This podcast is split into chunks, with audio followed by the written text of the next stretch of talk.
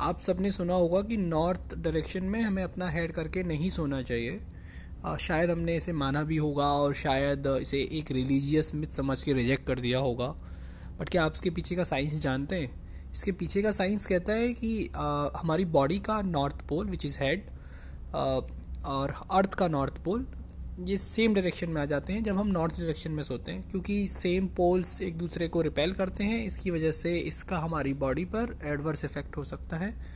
That can be एक headache की तरह हम इसे एक्सपीरियंस कर सकते हैं, या फिर कार्डियोवास्कुलर डिसीज़ होने के भी काफ़ी चांसेस होते हैं। इसकी वजह से नॉर्थ डायरेक्शन में सोना अवॉइड करना चाहिए।